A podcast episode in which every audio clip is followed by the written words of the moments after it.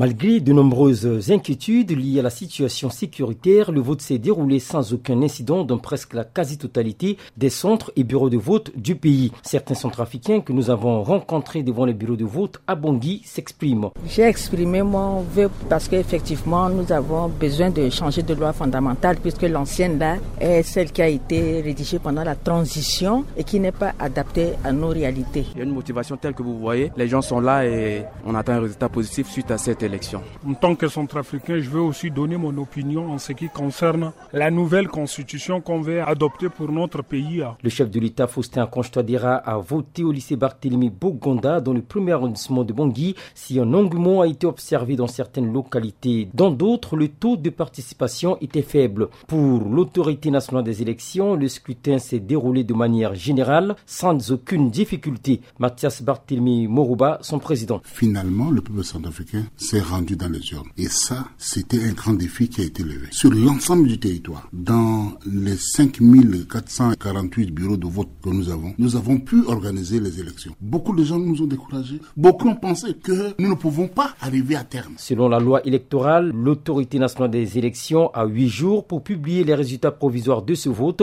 Les résultats définitifs seront rendus publics par la Cour constitutionnelle. Freeman Sipila Bongui pour VO Afrique.